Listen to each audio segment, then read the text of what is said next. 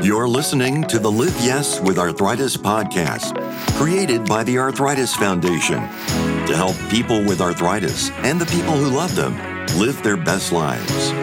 If you're dealing with chronic pain, this podcast is for you. You may have arthritis, but it doesn't have you. Here, learn how you can take control of arthritis with tips and ideas from our host and guest experts.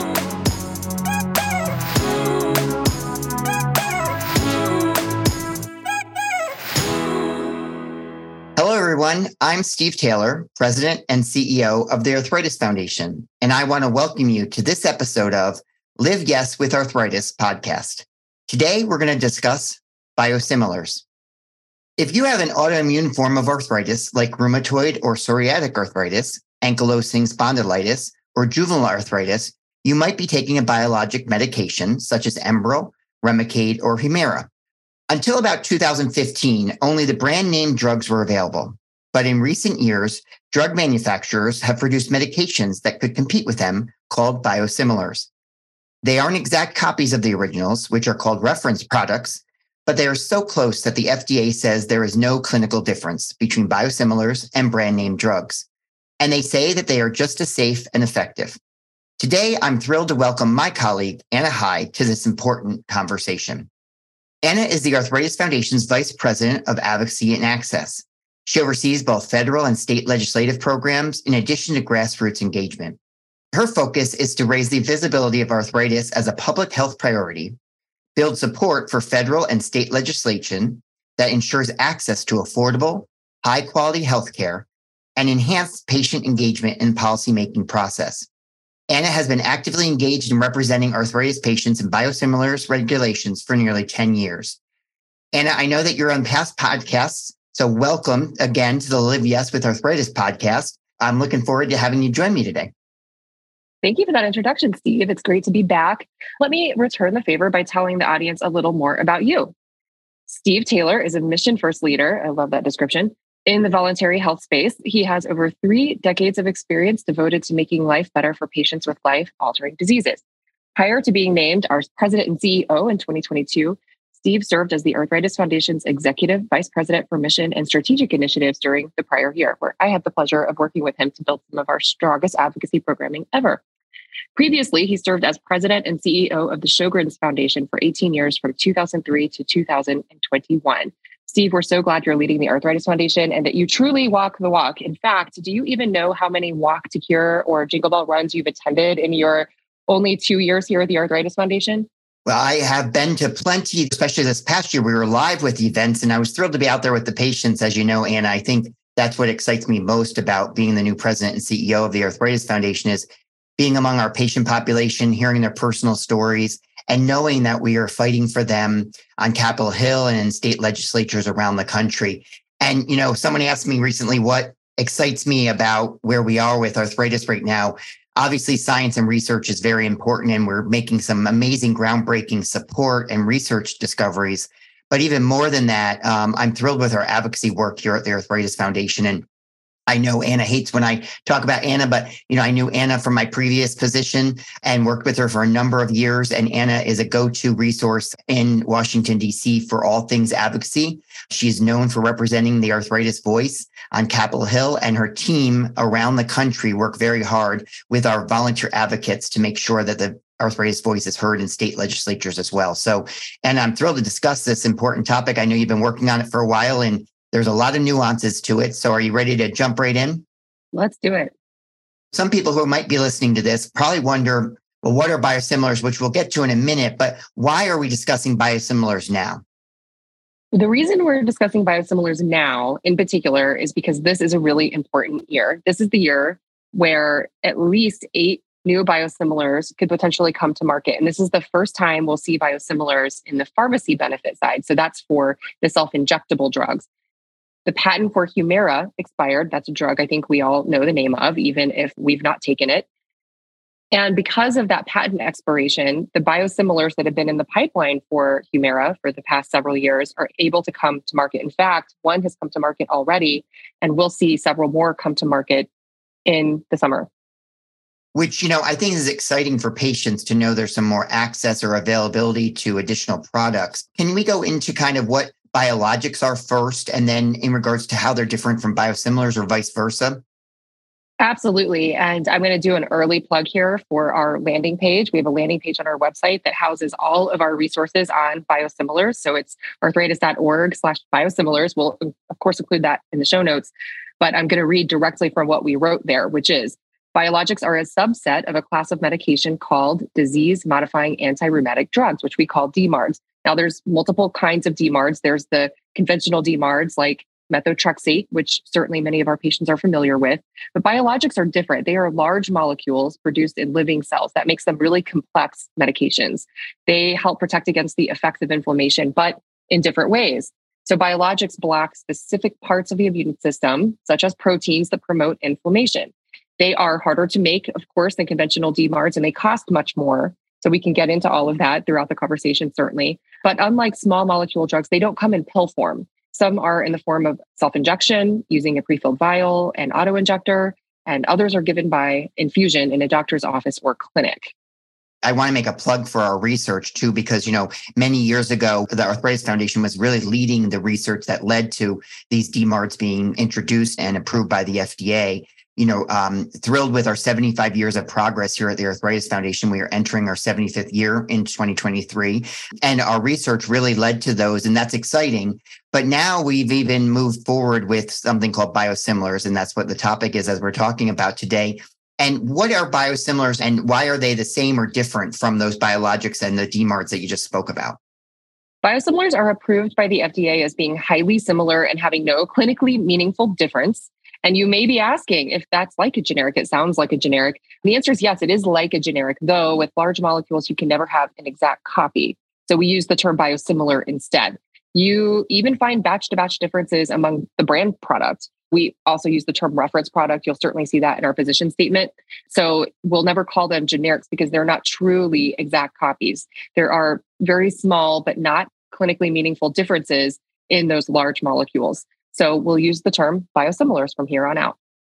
We're saying they're similar and they're about ninety-eight percent the same. Some are ninety-nine, but in the high nineties. So are they safe in regards to the F D A standards? And should patients be concerned about that at all? No, patients should not be concerned about that. The F D A has a rigorous approval process that they go through.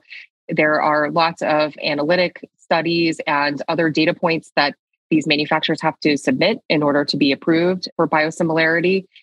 It's also, I think, important to note that while this may be new, a kind of watershed year in the United States, these medications have been on market in other countries, in Europe and elsewhere, for many years. In fact, the biosimilars for Humira have been available in Europe since twenty nineteen. So there are a lot of patient treatment days that they've been able to capture, and they've been able to look and see, have there been any major safety signals or adverse events? And the short answer is no, there mm-hmm. have not been. So they are safe to take, and the approval process is very rigorous. And I think that is a really important point to emphasize, because we certainly understand that it can be scary to make a change in your treatment. Biosimilars actually have even higher standards than generic drugs have to get approved by the F D A. And I think for those in the United States, we're very fortunate because we have all that data from Europe and other countries that have had these biosimilars around for a lot longer. And surely we would know a lot more about if there was any adverse aspects from those drugs. So I'm happy that we aren't first out of the gate, but glad they're finally here. Why haven't they been available sooner in the United States? Well, biosimilars have been approved for some time. They're only now coming to market because we have something called the patent system, which allows exclusivity for brand drugs so that they can recoup the investment they put into research and discovery and all of those things that go into developing a drug. It's very expensive to manufacture these medications. So Humira's patent just expired at the beginning of this year. So the first biosimilars of Humira were approved back in, I believe, twenty fifteen. They've had to wait until that patent expiration in order to come to market. So that is why we're only seeing them now in the United States, whereas in other countries, they've had them on the market sooner. Biologics and biosimilars. What's the difference? And what does it mean for you? It can be confusing. That's why the Arthritis Foundation provides guidance on what to consider in your own situation. Get the facts from the arthritis community's most trusted source of information. Visit arthritis.org slash biosimilars.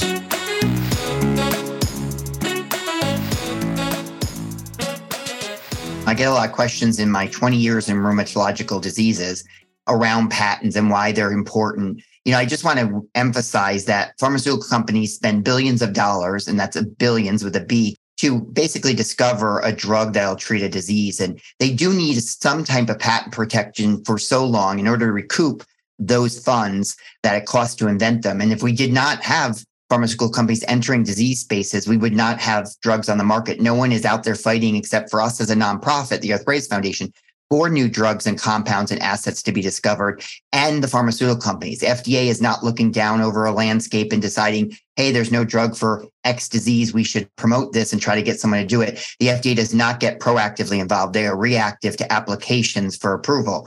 And so if it wasn't for the pharmaceutical companies and the Arthritis Foundation and other nonprofits fighting for better treatments for our patients, drugs would not be discovered. A lot of drugs don't make it to the market where they fail. So pharmaceutical companies are losing more money than they are gaining in some in regards to acceptances through the F D A. They definitely lose money in high-risk trials that don't come to forbear anything that help us. But then there are the successes, and they deserve some patent protection in order to recoup that investment money. We do believe there needs to be a time when drugs either go generic or now, in the form of D MARDs, big molecule drugs, that they go to biosimilars. Do you think access is going to be uh, possible for patients? Will they have access? Will they be able to even get these biosimilars? Time will tell, certainly. A lot of these are kind of hypothetical questions at the moment, but ones we've certainly been asking, and we've been doing a lot of discussions with health plans, pharmacy benefit managers who help determine coverage decisions with their clients who, who are payers, with manufacturers, with pretty much anyone in the supply chain to kind of understand what access is going to look like. Some of the large pharmacy benefit managers have come out and said that they are going to offer the biosimilars of Humira at parity with Humira itself. So Humira is still available to patients, and many patients who are currently on Humira are probably still on Humira. But what parity means in terms of access and how health plans are going to treat the biosimilars in terms of how that kind of trickles down to the patient still remains to be seen. Yeah, you know, I think that's the other million dollar question, which literally is a money question. Is it going to save patients money if they end up on a biosimilar? We're not sure. We hope so. Our position statement certainly says that we believe biosimilars should be available to patients at a cost savings to them. But what a lot of stakeholders will say is that the promise of biosimilars is in savings to the system. And if there are savings in the healthcare system, in theory, that would trickle down to the patient in the form of lower premiums, perhaps low copays, things like that. So it's a really complex kind of web that may or may not ultimately benefit the patient. But that's why we have our advocacy program so dedicated to this right now, because we want to ensure that any coverage policies that happen really result in savings to the patient.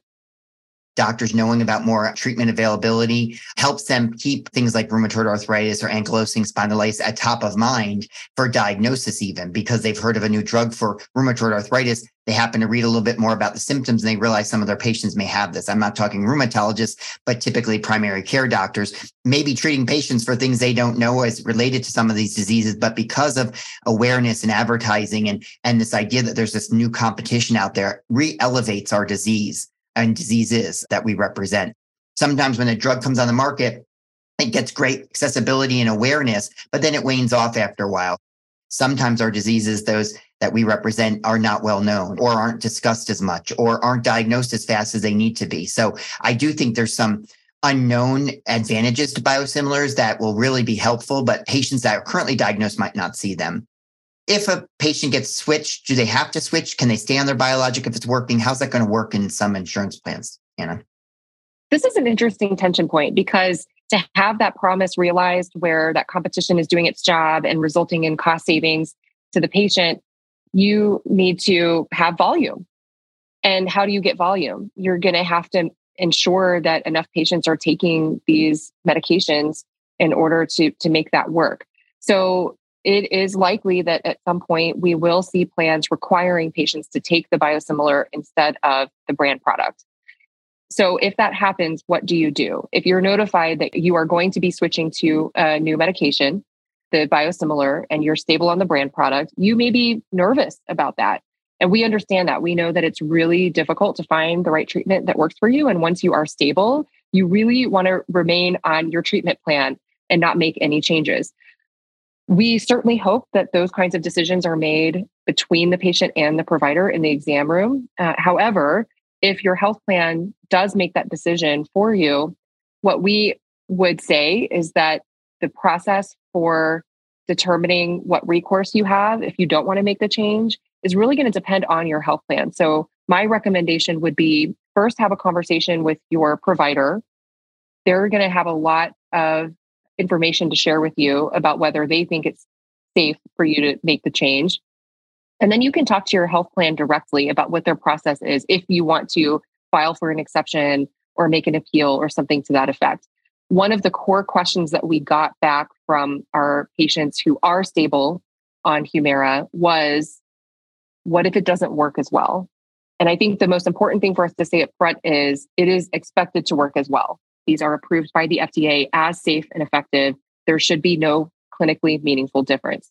However, if you are concerned about that and want to make sure that you know what to do if it doesn't work as well, then again, that same process would apply. Having a conversation with your provider and then having a conversation with your health plan about what the appeals process is so that you can get back onto the brand drug. Working, as I mentioned, in the field for so long, patients get to a new normal on a drug or on a treatment plan. And it's basically they feel eighty percent better, maybe not one hundred percent better or seventy percent, but it was way better than they were before a drug was introduced into their treatment plan. And what happens is it is always scary to switch to a new kind of drug, a different type of treatment, and or a generic or a biosimilar. So it definitely scares people to test that new normal. However, I would rely on their doctor to really walk them through that. Anna and her team, along with volunteers, helped us to evaluate all aspects of the biosimilar space, from the pharmacy side to the physician prescription side to the patient side, to make sure that we put out a representative statement that showed where we stand on all of those parts of the health ecosystem. So can you talk a little bit about what they can do with their doctor as they're prescribed a biosimilar and or if it doesn't work? Absolutely. Our position statement really segments by stakeholder because we believe that every stakeholder in the ecosystem has a unique responsibility in patient-centered policies around biosimilars. So some of the key points that we talked about, and then we can dig in if you'd like. Biosimilars are safe and effective per the F D A approval standards and current data. So we will emphasize that over and over again.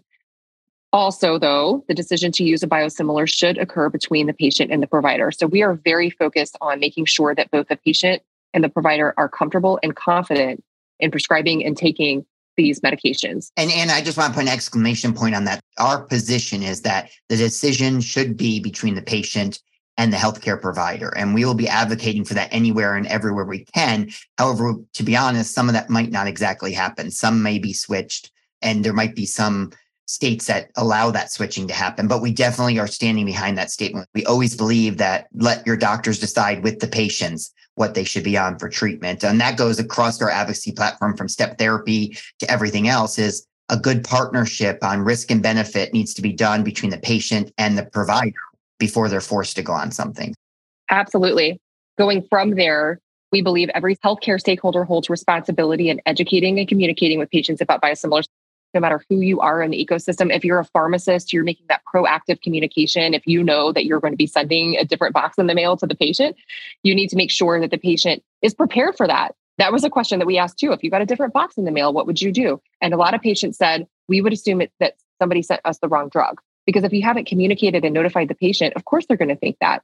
If you're a manufacturer, making sure that the label, the product itself, the box, whatever format you can take to make sure that it's clear what this product is. If you're the payer, we say that you should provide at least thirty days advance notice because patients told us that over and over again, that they want to know ahead of time, well in advance, if they're going to be switched to a biosimilar.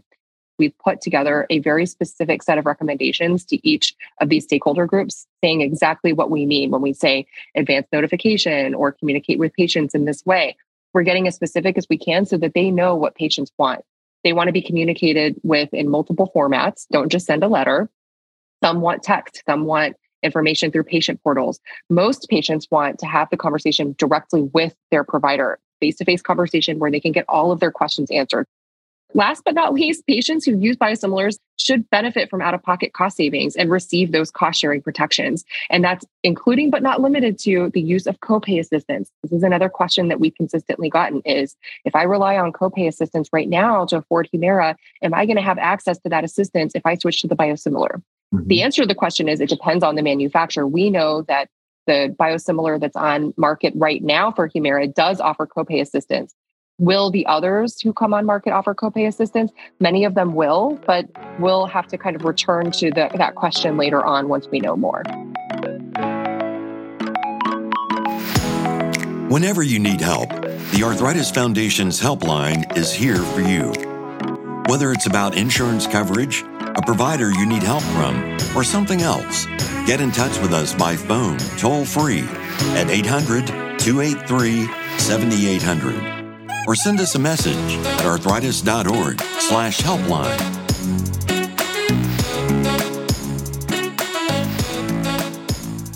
The one thing I want to remind our listeners is that if you have challenges, you can reach out to us on social media, send us your stories uh, in regards to issues that we're finding either in the copay assistance program, or if you end up on a biosimilar that doesn't have that, we always want to know because we will try our best to advocate, not on an individual case basis, but we need to know a collective case basis where we should put our statements and where we really need to go focus on making sure we represent the patients. Biosimilar companies that are coming on the market have reached out to the Arthritis Foundation and have been working with us to engage patients in their learning about the diseases and or their writing of their websites, their materials, to make sure that they are patient-friendly and that patients can understand them. I am proud to say that they've reached out to us and been involved. Not every company, but most companies have, because really it's important that these materials are done for a patient to understand them. Do you want to talk a little bit about the appeal process and what we have available to help appeal that? We have a wonderful toolkit called Your Coverage, Your Care that is a soup to nuts approach to managing your health plan from open enrollment all the way through to if you do need to file an appeal. So it has a lot of information about kind of terminology and, you know, what an appeal is and what common kind of policies are around appeals. It is going to be health plan specific. So ultimately, you're going to need to go into your health plan, find the information there and or call your health plan. But at least this toolkit will give you some of the terminology and background information about how health plan policies work to just kind of help you feel empowered to do that. I think it's always important to have a patient advocate for themselves, to make sure they stand up for themselves. And that's why we have that kit on our website for people to be able to do that, because there's a number of cases where you might need to appeal or argue with an insurance company. We didn't talk about this, Anna, yet. I know patients hear it all the time. What is a formulary, which is basically a list? Share what a formulary is, and then will all these drugs end up on every insurance company's formulary? A formulary is essentially just a list of drugs that are available to you through your health plan. They are drugs that are covered. And typically, formularies are placed in different tiers. So you'll have a generic tier, which is typically the lowest cost tier, and then it goes up from there depending on the cost and complexity of the drug. So biologics are typically on a specialty tier. Not every health plan uses specialty tiers, but that's growing in practice. It's just a way for health plans to kind of manage different kind of policies, cost sharing, different utilization management. That's another term that we use a lot, which is, you know, do you have to go through prior authorization or kind of step therapy, try one drug before you're able to access another drug, those sorts of things. Those are all protocols that are managed through a formulary. It's unclear how many of the eight plus biosimilars for Humira will be on any given formulary. I would not anticipate that every single approved biosimilar will be on a formulary. So those are going to be really negotiations and contract decisions between those manufacturers and each health plan about whether they'll be covered on formulary. My guess is that there may be two or three. Let's introduce another complicated word, interchangeability. It's just a, a kind of a legal pathway that allows pharmacists to directly substitute the biosimilar. Manufacturers have to go through some extra layers of providing clinical data and other things in order to achieve the status of interchangeability. So that is a designation that comes from the F D A. Right now, there is one biosimilar for Humira that has interchangeability status, and we know that others will be seeking that as well. So that raises another set of questions.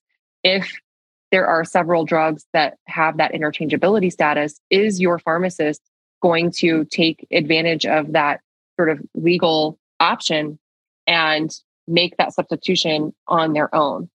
So there are a lot of questions about that that we still have, and we've posed to pharmacists and other stakeholders that as we get closer to that point, when interchangeable biologics are on the market, we can kind of go back to them and better understand how they're thinking about it and how that may impact patients. Yeah, you know, interchangeability is a challenge. We also, I know in our statement, talk about the, the requirement that we believe should be there that a pharmacist must tell or give warning so far out that they're going to change you automatically from X brand name drug to a biosimilar. Is that going to be state by state basis in regards to laws, in regards to interchangeability? So every state is required to have a substitution law. This goes all the way back to the Affordable Care Act that sort of created this designation of interchangeable. I think it's also important to point out other countries don't have this designation. This is a uniquely American situation. And so all fifty states do have laws on the books that dictate what interchangeability substitution looks like. It doesn't really impact whether the drug is substituted. It just dictates the process by which a drug is substituted. Many of those state laws have provider notification requirements. So if you're going to make that substitution, you've got to let the provider know so that the provider can have that in their records. Most of the states do not have patient notification requirements. I think that's really important because it emphasizes, again, why we are spending so much time uh, interacting with the pharmacist community to make sure that distinction between notification, what the law says, and proactive communication, what we're saying is best for patients. If a patient gets a different box in the mail, any of us, if any of us got a different box in the mail, we would be curious, what is this? And the first thing we would do is we would call the pharmacist or we would call the health plan or the provider having questions.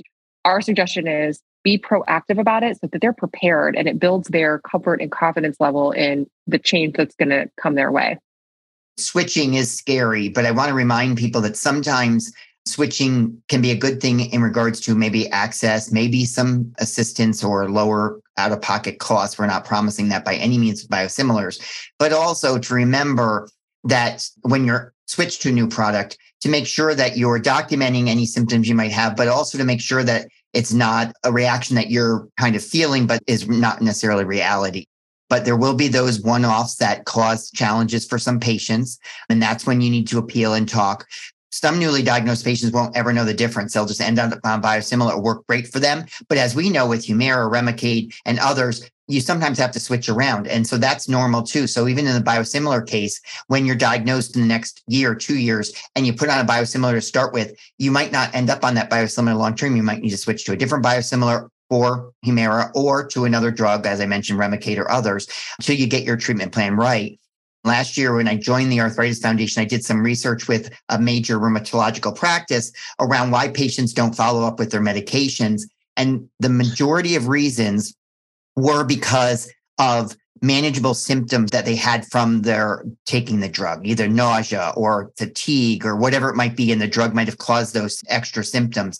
They'd feel it was the drug, stop the drug, not do it anymore because they didn't feel any better or they had these other symptoms, instead of talking to their doctor about those symptoms, which can be managed in other ways. And some subside over time.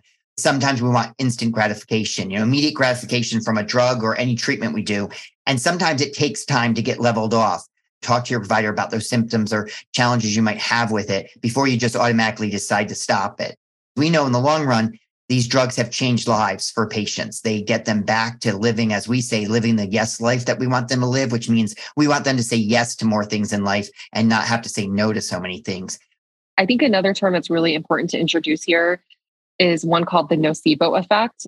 So some people may be asking, well, if these are just not coming on market, how could you have switched to a biosimilar? Well, because we have had biosimilars in other brand drugs for arthritis. We're making a big deal about the year twenty twenty-three because this is the first time we're seeing this on the pharmacy benefit side. And Humira, of course, has a really big footprint. Many people take Humira. But the first brand drug that we had biosimilars on the market for was actually Remicade. So that's an infused mm-hmm. drug. We don't have as many patients who are on uh, the in- infused drugs, but there are multiple biosimilars of Remicade on market now. So there are likely many patients who could be listening to this right now who have been on or are currently on a biosimilar for Remicade. And we certainly have heard anecdotes where patients have switched to the biosimilar and have not had as positive of a response. Going back to the nocebo effect, this is interesting. It's similar in some ways, only kind of the inverse of the placebo effect. We all know the placebo effect. There's a drug that doesn't actually have any clinical properties to it, but you perceive a benefit. Uh, the drug is working in you regardless. So the nocebo effect is kind of the opposite of that. And this has been documented. There is research showing that this exists in the biosimilars world. If you are going to switch to a biosimilar and you perceive that the drug is not going to work as well for you, you may in fact have a negative response to that drug. And if you look at the actual clinical indicators, the drug is meeting its targets, yet you don't feel as well. You are not having a positive response. It is possible that you are experiencing that nocebo effect. We can't be positive of that, but I think it's important to let listeners know Um, how important it is. And this is why we're we're emphasizing the, the need for that comfort and confidence. And we're saying these are, you know, F D A approved medications. They are safe and effective. The studies that uh, exist right now suggest that there are no adverse events that patients need to worry about, safety signals, that sort of thing. If we have a good understanding, level of confidence and comfort, both on the patient and the provider side, I think it can make a big difference in patients having a positive experience with the biosimilar. It's really talking your doctors through that. And, you know, asking for extra time with the doctor a month after you're on a biosimilar or two months after to make sure you're following up with them to talk about how you're feeling and if it's working as well as you thought it would, or is it it's working the same as the brand name reference product was. So I think that relationship with the doctor is so important. We pay for our health insurance. And so when we go to a doctor or a nurse practitioner, whoever it might be, we have the right to ask questions and, and be heard. You know, sometimes we think we aren't paying like you do when you go get your car repaired and you leave and your tire wasn't fixed. You drive back in and say, my tire wasn't fixed. It's still flat. We don't somehow seem to do that with the doctor sometimes. It's okay to say, you know, my questions weren't answered. I need to come back in and see you. Or can I send an email because I had questions that didn't get asked in my appointment? We pay for that, even though your copay might have been twenty-five dollars or fifty dollars. We feel it's less valued because we didn't pay as much. But don't forget, if you're on Medicare or insurance, you've paid somewhere for those providers. And it's right to get your questions answered and also to get your problem fixed. When you go to an appointment, I always tell people, bring a list of questions with you and hand them to your doctor. If you print a copy out for them with their questions on them and hand it to them, they can quickly look down and say, question two, four, and ten, you don't even have to worry about like right now. But one and three, I'm a little concerned about. Let's jump into that, especially around the biosimilars. If you have questions, bring them with you and hand them to the doctor so they know where your mind is so they can put some things at ease for you and have that partnership that you really want to have with them. If you have arthritis or are taking care of someone who does, we've got information you can trust. Get tips on healthy treatments, plus news and inspirational stories. Learn all about arthritis and the resources we offer. Go to arthritis dot org.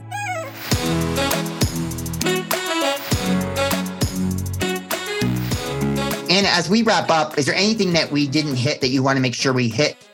I think we covered the waterfront pretty well, but there is certainly more information in the form of one-pagers, F A Qs. We've done previous podcasts on this with rheumatologists and other kind of things like that around biologics and biosimilars. And that is all on this landing page that we launched in the fall, a one-stop shop for you to find anything that you are looking for around this topic.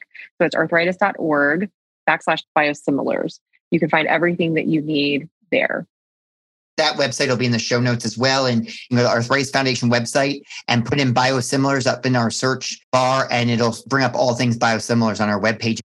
At the end of our podcast, we always ask about the three takeaways. So what are kind of your three takeaways from today's call? Well, number one, that if anyone has any doubt, I would reemphasize once again for probably the sixth time today, that biosimilars have been approved by the F D A as safe and effective and having no clinically meaningful difference.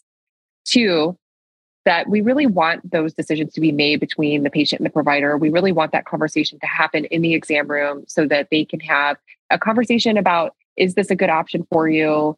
What are the kind of indicators I should be thinking about uh, if I do make the switch. Ask all of the questions that we know patients have about how different is it going to be? Is the injection device going to be different? All these sorts of things. They're prepared. They know exactly what to expect. And then three, that we firmly believe that patients should realize the cost savings that come from biosimilars. As a whole, we all talk about the promise of biosimilars and bringing down costs for these high-cost drugs. Patients need to be at the center of realizing that cost savings. Steve, what are your three takeaways? Almost identical to yours. One is that to remind our listeners that biosimilars are safe and effective. Obviously, the F D A has put them through their rigorous standards here in the U S, and that they've been out in other countries before now for three and four years. The second takeaway is that patients should stand up for their rights and appeal if possible, but also not be as concerned with the switching if they have to switch, is to possibly give it a try with their doctor's approval and support, and keeping the doctors in the loop about how they're feeling if they are switched. Finally, you know, Anna has done an amazing job in the nearly ten years here with the Arthritis Foundation, but that the Arthritis Foundation is fighting for patients in a number of areas on state legislatures and um, on Capitol Hill in D C. Our biosimilar statement is available on our website. We stand with the patients, and we want to make sure patients are represented in every part of the health ecosystem. Anna, I appreciate you joining us.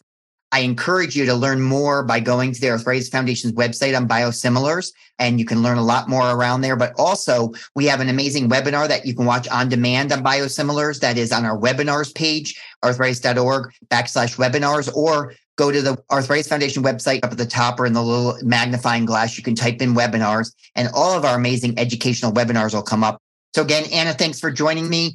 Thank you to our listeners. And just always know the Arthritis Foundation is always going to be there for patients, fighting for you, and incorporating the patient voice in everything that we do. So thanks, everybody, and have a great day.